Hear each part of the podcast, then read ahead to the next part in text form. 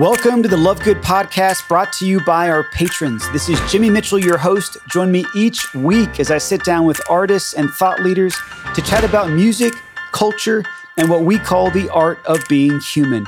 You see, Love Good's more than a subscription company. We're a movement of artists and patrons who believe in the power of beauty to evangelize our culture. And we're so pumped you're here.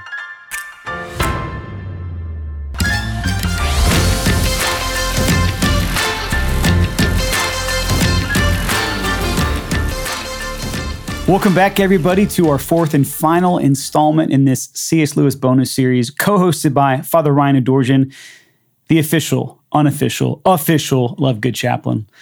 What a joy. He's come down from Chicago. I shouldn't say that. He's come down from Joliet. Joliet. I Beautiful city of the Blues Brothers. I always want to say Hinsdale because that's where we spent most of our time. But Joliet. No, soon you're at the cathedral. Naperville. That's right. Yeah, soon to be Naperville and enjoying obviously a beautiful, beautiful summer here in Palm Harbor outside of Tampa, Florida, and diving into what I believe are some of the most important books of the last century. Certainly, some of the most important works of C.S. Lewis himself. And this final one that we're going to talk about today, The Great Divorce, is again my favorite of all of his books and one of my favorite of all time. One that really has opened my eyes year after year as I reread it, as I catch excerpts as other people are reading it open my eyes to just the reality of eternity and the hope that I have, that we all have deep down in us for heaven and what it really takes to arrive at the reality of heaven, the sometimes the, the pain and the detachment that it takes to even be prepared for the eternal glory, the beauty that awaits us in heaven. So this is gonna be a really fun conversation. In just a moment, again, I'll be back with Father Ryan. Until then, enjoy this beautiful little excerpt of Give It Up from Michelle Mandico off of her EP, Half Captive.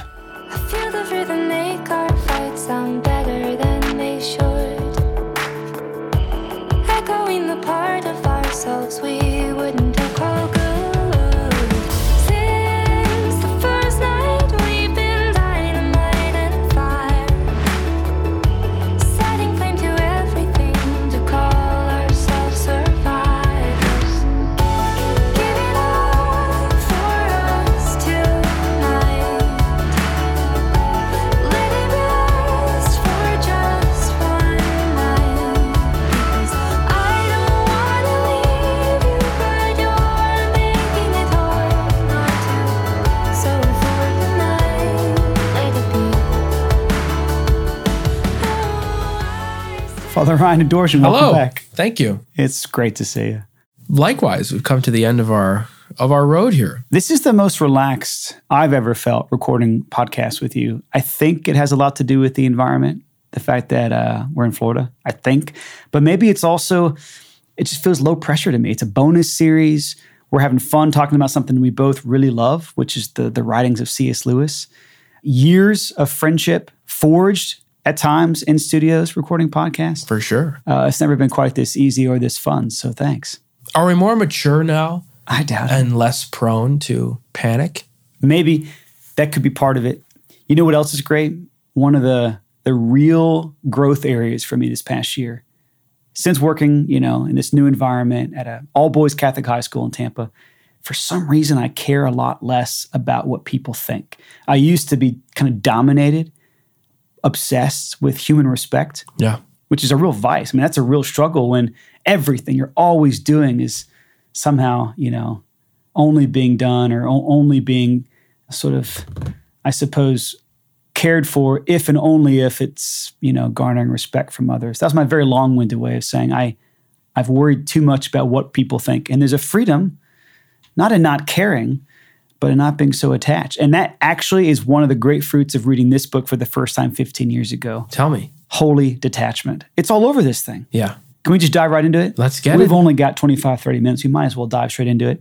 We've had enough banter over the last month. Eh? Yeah, yeah, yeah. The great divorce. I mean, the opening line is, of course, so beautiful. It might even be in the prelude or whatever they would call that, the, the preface. You know, there, there is no marriage, there is no even crossover between heaven and hell but only a great divorce. No Venn diagram. No Venn diagram whatsoever.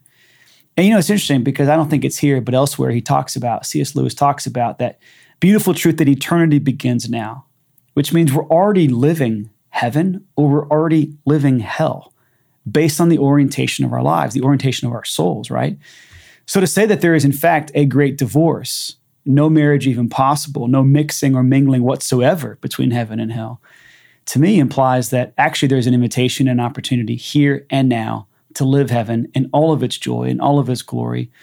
Doesn't mean it's going to be without pain yet. Doesn't mean that there's not going to still be incredible strife and struggle every step of the way, but that I can tap into that eternal joy in the here and now. I mean, this book is ultimately a, bit of a journey through purgatory and heaven. I don't remember. Does it begin anywhere in hell?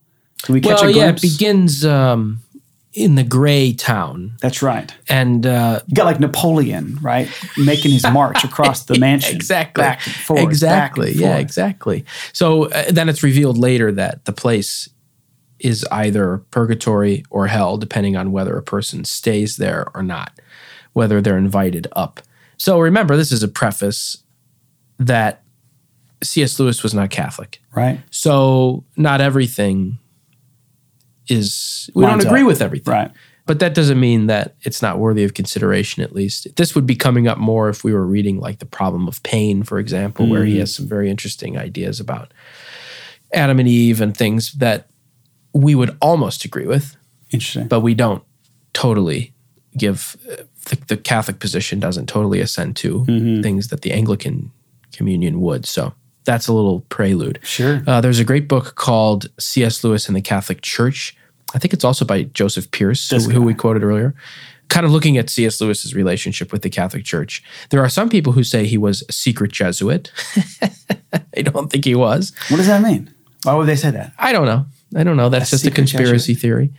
Um, then there's some people who think that he he was secretly Catholic but never told anybody he's more Catholic than most Catholics, I would say, in his thinking, but not everything that he says is, is quite right. He's either a very Protestant Catholic or he's a very Catholic Protestant. and I think probably the latter is, is more true. Yeah. So that was just a little, uh, uh, by the way. So please yeah. continue. No, I, I, I, uh, we're journeying with this one particular soul, right? There's a bus. Is he ever named? I don't remember. I don't remember either. I don't, I don't remember at all. Dave. Um, Let's go with Dave. And there's two or three encounters as as he's moving through purgatory, as he's looking in other people's critical moments of decision, right? I'm thinking about the mom who is unwilling to go anywhere near the gate of heaven unless she is greeted by her son, who I think, you know, had gone before her in, in death. She refuses. There's such an attachment to something as good and right and true about her own motherhood, but in a way that doesn't actually leave room for God Himself to, to be her primary attachment, to be her primary love, right? Yeah. There's obviously the the famous back and forth, you know, with this soul who who's got the lizard on his shoulder, mm. which we don't really know if C.S. Lewis meant that to be a a bit of an allegory or or an analogy for for lust, but it's been often used, and I think held held up as a, a beautiful example of what it looks like to to finally just let the Lord win that battle, right? And to win that war. And then for the lizard to turn into, I don't know if it was a white stallion, but a beautiful horse as it marches off into the mountains, right? That even our wounds, our brokenness, our sin can be transformed by grace and then turned into the very means by which God not only saves us, but that we can storm heaven. You know, remember that question from the beginning? What question? How have you suffered? Yes. Yeah, How have you suffered? Ago. That's right the wounds can become the vehicle to glory. Mm-hmm. It's awesome if you mm-hmm. let them. The other thing that really stands out, I'm just remembering having read this a few years ago, most recently, the blades of grass. Yep. That actually heaven is the really real. That we're sort of living in a, you know, a, a ghost-like reality up until that point, and everything is in full color. Everything is way harder and way more real than anything we're used to to the point where the, the blades of grass hurt, yeah. right? The feet of the the new souls as they're as they're working their way through. But I would say holy detachment has perhaps been the great lesson learned from this book over and over and over again. I first read it December of 2006. My gosh. Right. I was three and a half months into studying abroad. I had just come off of my last trip, which was skiing in the Swiss Alps with one of my best friends at the time. Spoiled brat that I was, right? Loving every minute of it. This is the season of life where I began going to mass every day. I began praying a rosary every day. For whatever reason, my faith was just on the rise for those three or four months in a very profound way. And then I had an Anglican professor at Vanderbilt who, before I left to study abroad, gave me a list of must reads, books that I needed to read specifically in the native countries of the authors who wrote them. So most of them were British authors because I was studying in London. A lot of Chesterton, a lot of Lewis, a little bit of Vanauken. Mm. It's American, but has a series of letters between him and C.S. Lewis and a book called Severe Mercy. Everyone must read it. I agree. We could do a whole summer, a whole bonus series just on that one book. I love that book. So much going on there. And then you know there's a sequel, by the way. Side oh, yeah. Note. You've read that too? Yeah. I'm trying to get Under my, the Mercy. I'm trying I to get my copy back. I gave my copy to Matt Wirtz at the end of a podcast recording about a year and a half ago and uh, I'm working on getting it back. It's got loads of underlines, annotations, notes in the margins. I must get that back. But I'm telling you, that book is even almost better for me, just because there's some essays there that really, really jumped out at me. Anyway, anyways, C.S. Lewis, The Great Divorce, reading it over the Atlantic Ocean as I'm returning home after three and a half months abroad. I didn't watch any movies. I hardly ate any meals. I just tuned into this book, started reading it, couldn't put it down for four or five hours. Forever shaped my imagination and my my longing for heaven. What's your relationship with this book? What are the moments that really stand out to you when you read it? I don't know, first time, second time, I read time? it the first time right after I read Mere Christianity for my second attempt on that book. And then I became like, that was when I thought, oh man, C.S. Lewis is somebody I need to be reading. So I read this book just like you on one day. I was at a retreat. I sat in the corner of my room in my comfy chair all day and I read the book. And it was amazing. And the first time I read it, it was all about I read a book in one day. so yeah, that that same kind of attitude of wow, like that commands respect. I'm going to tell everyone that I read this book in one day, and then it's not a short book, but it's also not a long book. no, it? and what's captivating about the book is that your whole the whole time you're reading it, you're like, all right, okay, well that one's that yeah. that person, that's not me next person, that's not me. So I can't wait to get to me. You know what I mean? Like, like the one that really resonates with me. And of course, I'm Dave, and I'm going to end up in heaven, right? Duh. But then I think you know he puts in hell that the Anglican bishop is in hell. He puts all these people there, and you realize I'm everyone, mm. and I'm I'm actually no one. And what is the great lesson of the book is that you're right that sometimes we think, you know, we have our whole life to decide and then at the moment of death then we we kind of unsure really uncertain yet about what the outcome will be. We we present our lump sum like at chuck e. Cheese or something. You you go at the end of your day here are all my tickets. God you count up the tickets. You let me know. Do i qualify just for a sticker or do i qualify for the big 50 pound teddy bear which one do I get, God? You get to tell me. And I'm so excited. And until this moment, it's unknown. And I'm going to live life in heaven soon or not. Oh, you know. No, we tend to think about it in terms of like the the, the end result for ourselves will be will be quite surprising. Hmm. The thing about it though is that nobody wakes up in hell and is surprised to be there. So there's a great fear, I think, a lot of times, like, oh my gosh, I'm, I'm going to hell. I don't want to go to hell, but I'm going there and God doesn't love me and I, he's sending me away because of this, that, and the other thing. And I would just say that if you're really that concerned about that because of your deep love for God and your desire to do his will, and yet in your imperfection, you still sometimes behave in a way that's that's worldly and ungodly, like God is not gonna be like, ooh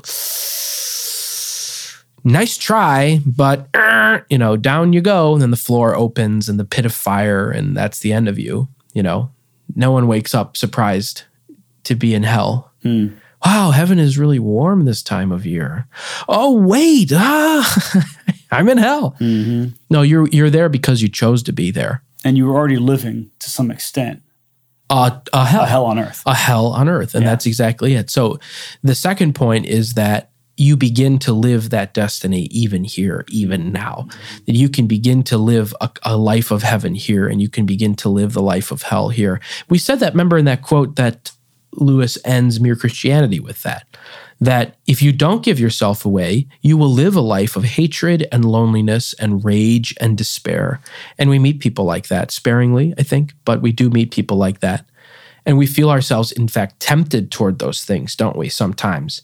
And usually when we take a step back, we really see, like, ooh, yeah, I've really wandered. And I, the invitation is to come back. But then the people who live this sort of heavenly life are the people who have given away everything. So I when you were talking earlier about kind of that that detachment, you know, Jesus says the one who gives up fathers and mothers and sisters and brothers and lands for my sake will get them all back a hundredfold. Mm-hmm. You can't fake the hundredfold. You only receive the hundredfold if you've received if you've given it away. If you've given absolutely everything away, you receive everything back, but in a way that you can relate to it with freedom now. Mm. Anything that you can't give away, by the way, is not truly yours because you it you are its. It, it, it is captivating mm. you. So th- that's the invitation. And the Lord in the Gospels, Jesus is just like, he's all over that because he understands that that is going to be a humongous obstacle for people to their role in the kingdom of God. Mm-hmm if you don't give up your obsessions, if you don't give it up and say, Lord, I want you only. And if you want me to have this opportunity, this house, this friend, this person, this whatever, then I trust you to make it happen. Mm-hmm. But I want all of that only insofar as it's coming from you mm-hmm. and not because I'm hanging on to it. Yeah. So I think that yeah that that theme of detachment especially but that theme of of choice, really, that so many people, you know, well, how could a good God send someone to hell? Well, God doesn't send people to hell. God is so respectful of the freedom which He has given to us that if you have decided you don't want Him, then He will not impose Himself on you. For all of eternity, either. That's right. Exactly. Exactly. You will get what you have asked Him for. Mm. And that I think is something that is really misunderstood. Mm. You will get what you ask him for. Yeah.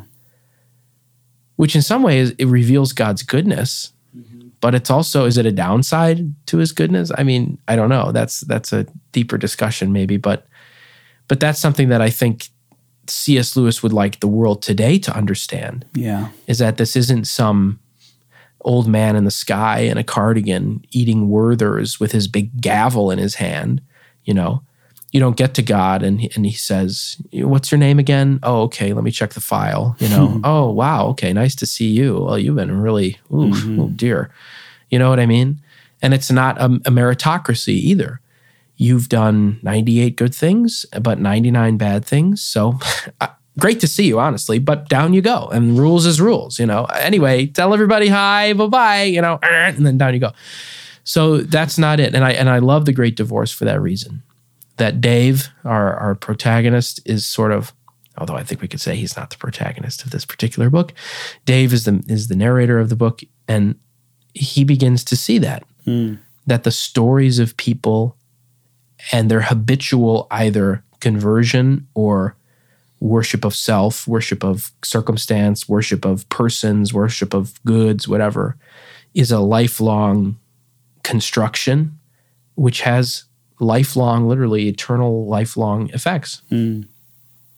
It's great. You know, as you've been talking, one of the other images, or I should say, um, descriptions of the souls in heaven that I always found really, really captivating in this book he describes them as having mirth dancing in their eyes. Mm. Whenever our, our friend Dave, the narrator, you know, comes across and encounters one of these souls who's, you know, I think helping these other souls through purgatory ultimately into heaven to find the mountains, right? And, and to chase after that that eternal glory, right, that awaits them. He always describes them as having mirth dancing in their eyes. Mirth is not a very American word. You don't no. hear that word very much. No. I think it is a very British word because I, I do hear it over there sometimes. Joy. So holy detachment, big, big standout for me in this book, but also joy. I think this is in some ways, what Lewis somehow does best in every one of his books, he fills me with a longing for the joy of heaven. He does elevate my desires to where I would never want to settle for the mud pie in the slum. I want heaven. I want eternal joy.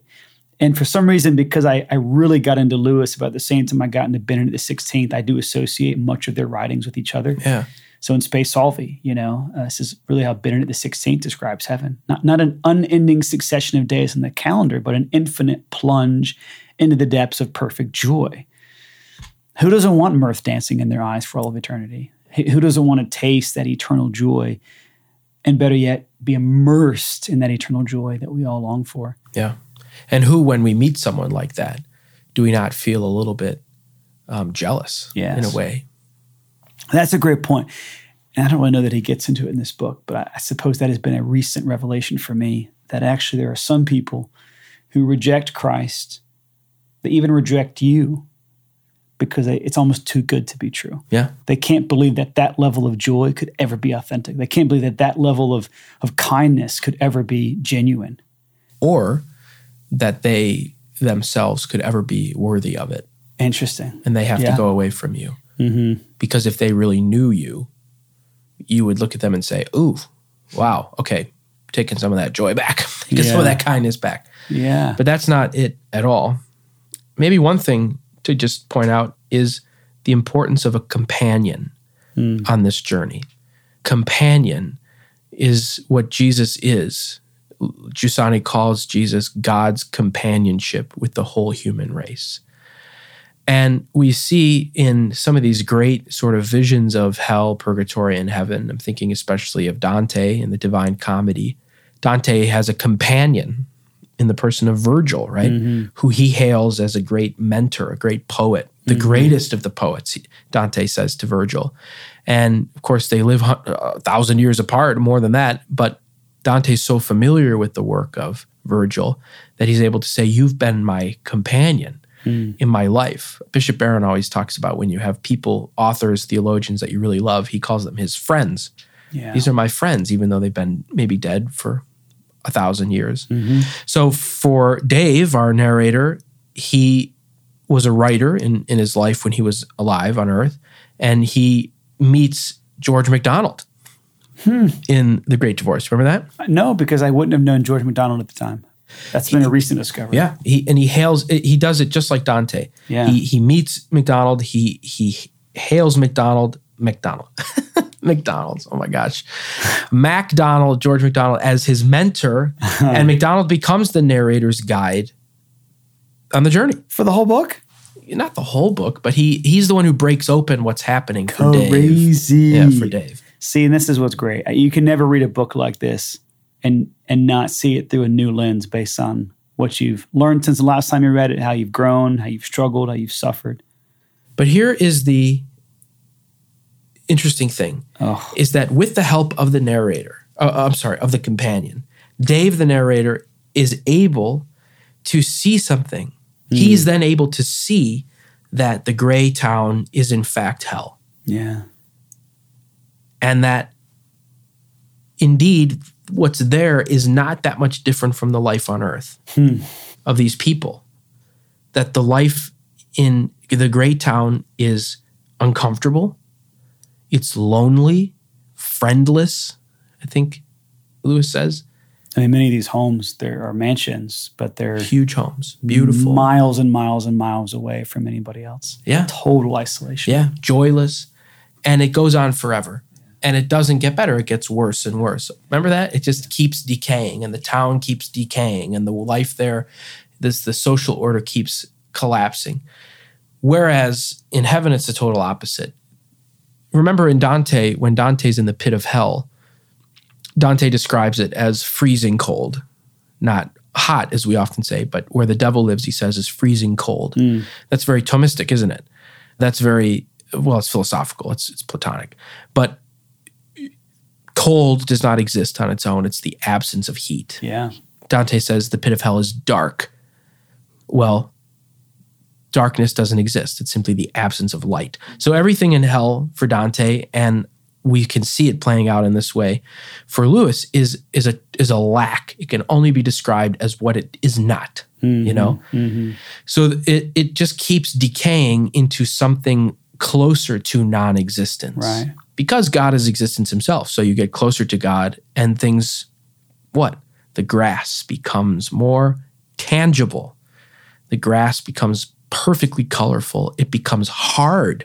It's almost too hard to stand on. Mm. It's so real Mm-hmm. and it's not fleeting away into nothingness. So that's something that I, I think is just as important to mention that not only is there no comparison between heaven and hell, actually they're as different as they get Mm. because they're ba- they're two totally different things. Yeah. Really, one of them is utter and complete fulfillment. As I said, I think in a, a couple conversations ago that Jesus said, "I make all things new." and new things are still new things. And so he makes even the new things new. So the life of heaven just keeps getting newer. And the life of hell, as Lewis says, in this gray town, it just keeps going closer and closer into nothing. Yeah. It keeps decaying and getting worse and worse, which just sounds miserable. Yeah. I can't imagine having to experience it. I mean, it'd be terrible. Yeah. I pray. So, Father Ryan, here's a question. We're wrapping up now our fourth week with C.S. Lewis. Our only long conversation about the Great Divorce that'll perhaps ever happen on the podcast. For me, the overarching thread is we're not home yet, Nope. and that our entire lives are meant to be a sort of a, an aching and a journeying and a longing for the eternal joy of heaven, but also a, a glimpsing of that glory here and now. And I can see that across all the books we've talked about in this past month. This one in particular, but all of them. I feel like it's just all over Lewis. It's, you know, in part the reason that our friends over at Andrew Peterson and Company, the Rabbit Room, our friends at Yeah. the Rabbit Room, I feel like that's their entire existence, is sort of a riff off of this idea that we are not home yet. Every book, every work of art, every bit of music that comes out of that community of, of artists and friends has the same effect on me, you know? And I think it's what the world needs probably more than ever, especially when things can be so confusing or even so dark and despairing. One glimpse of hope, and suddenly your entire life can be redirected, you know? Yeah. That's a, a huge overarching thread for me. What is it for you now that you've got these last few conversations in hindsight? Are you familiar with the Irish goodbye? It's very quick, right? Because the British are kind of slow and take It's their time. It's quick and unannounced. Yes. Bye. Disappeared. Father Ryan here? No, I think he might have left. he did leave. He did the Irish goodbye. It's my favorite way to leave a place. Yeah. Hello, nice to see you. Oh my gosh, woohoo. And then out of here. I'm the opposite. I'm going home. I'm going home. I want to go home and I'm slipping out. I don't need the pomp. I don't need the goodbye. I don't need a goodbye song. I don't need it. I don't need a party at the airport. I don't need a big thing. I need to go home. You know? This is the introvert in me. I got I just got to get out of here. Uh-huh. What day did C.S. Lewis die? The same day, the same day that JFK was assassinated. November 22nd, 1963. Yeah.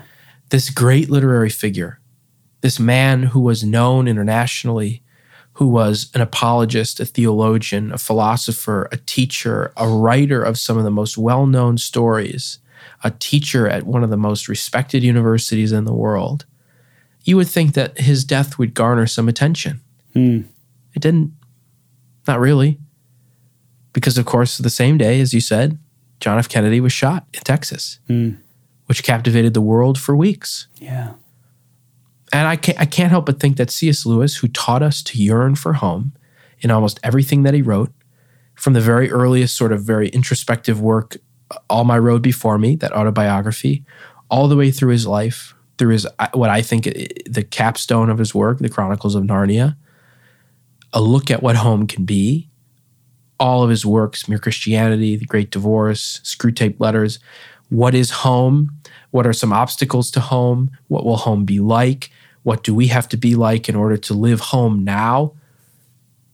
That, as you said, is such a huge theme. And I really think that he was just like happy to just peace out. Bye. I'm going there. Yeah. I'm going there, you know, in this greatness and excitement. That was also the same day that uh, Sacrosanctum Concilium was released. no way. Yeah, from the Second Vatican Council, which had been meeting at the time. Wow. So a big day. And C.S. Lewis at the end of his life, congratulations, man. Hmm. I hope to uh, imitate in some way that level of an Irish goodbye. you know, yeah. I just want to go home. And you can see that in all of his writing. I just want to go home. And I believe in the one who will get me there. Mm. I know the one in whom I've believed, and I trust that he's going to get me there. Mm. And so, in the most classic C.S. Lewis way possible, he looked at the world and he literally just was like, bye. Yeah. Beautiful. I just want to go home, and I believe in the one who will get me there. That's a great way to end the series, Father Ryan. Thanks for this. Thank you for your time, your diligence. You, you said you weren't very well prepared on, on episode one, but you have been killing it. And you're looking at notes. There's some level of preparation across this table. I guess I'm so. So grateful for that. Our patrons, our listeners are so grateful for that. And we'll have you back for season six. Can't I wait. Mean, there's so much more to come. We'll have you on probably once every three or four weeks. My goodness. Throughout season six. But I'm really glad we could just pause, take a little break in between the usual nonstop, you know, plowing through a season of the podcast and just revel in the greatness, but also the meekness of the man that was C.S. Lewis. And hopefully we'll get to do something like this again one day soon. As C.S. Lewis would say at the end of his life, bye. Bye bye. He fell in love and told her because the petals he saw. But most of all, he loved the song she sang.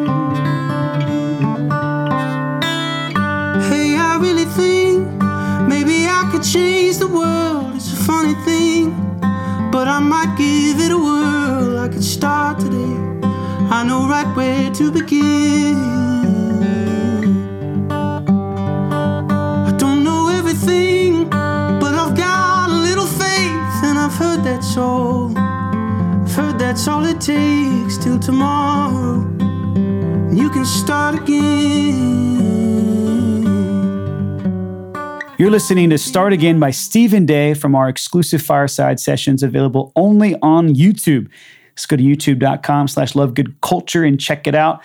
Thanks to everybody for tuning in this very special bonus series with Father Ryan Adorjan as we dived into some of the greatest moments and the greatest sort of works that were C.S. Lewis, that were his life and his his legacy. Brilliant man that he was, a humble man that he was, reminding all of us to never stop longing for heaven, our true homeland. And uh, I've just found this to be incredibly enjoyable and edifying myself. Well, Father Ryan on quite a bit throughout season six. It's going to be a, a bit of a quicker season than anyone we've had. I believe it's going to be about 15 episodes. So you're going to hear from him about once every three weeks moving forward. Lots of exciting stuff to come. Also with Dr. Ryan Hanning and Marisol Alicea. It's going to be a really, really fun season six. And the last thing I'll say is this a massive, massive, and kind of final invitation here to go to lovegoodculture.com slash store where everything is on sale, deeper discounts than ever before. We're calling this the Everything Must Go sale. Music, books, artwork, vinyl records, apparel, merchandise, mason jars, you name it, it is waiting for you at the deepest discount ever. Lovegoodculture.com slash store. Check it out and uh, join us next week as we sit down for the beginning of season six of the Love Good podcast. We uh, really appreciate you guys tuning in as always. Have an amazing continuation of your summer. We'll see you soon. Peace.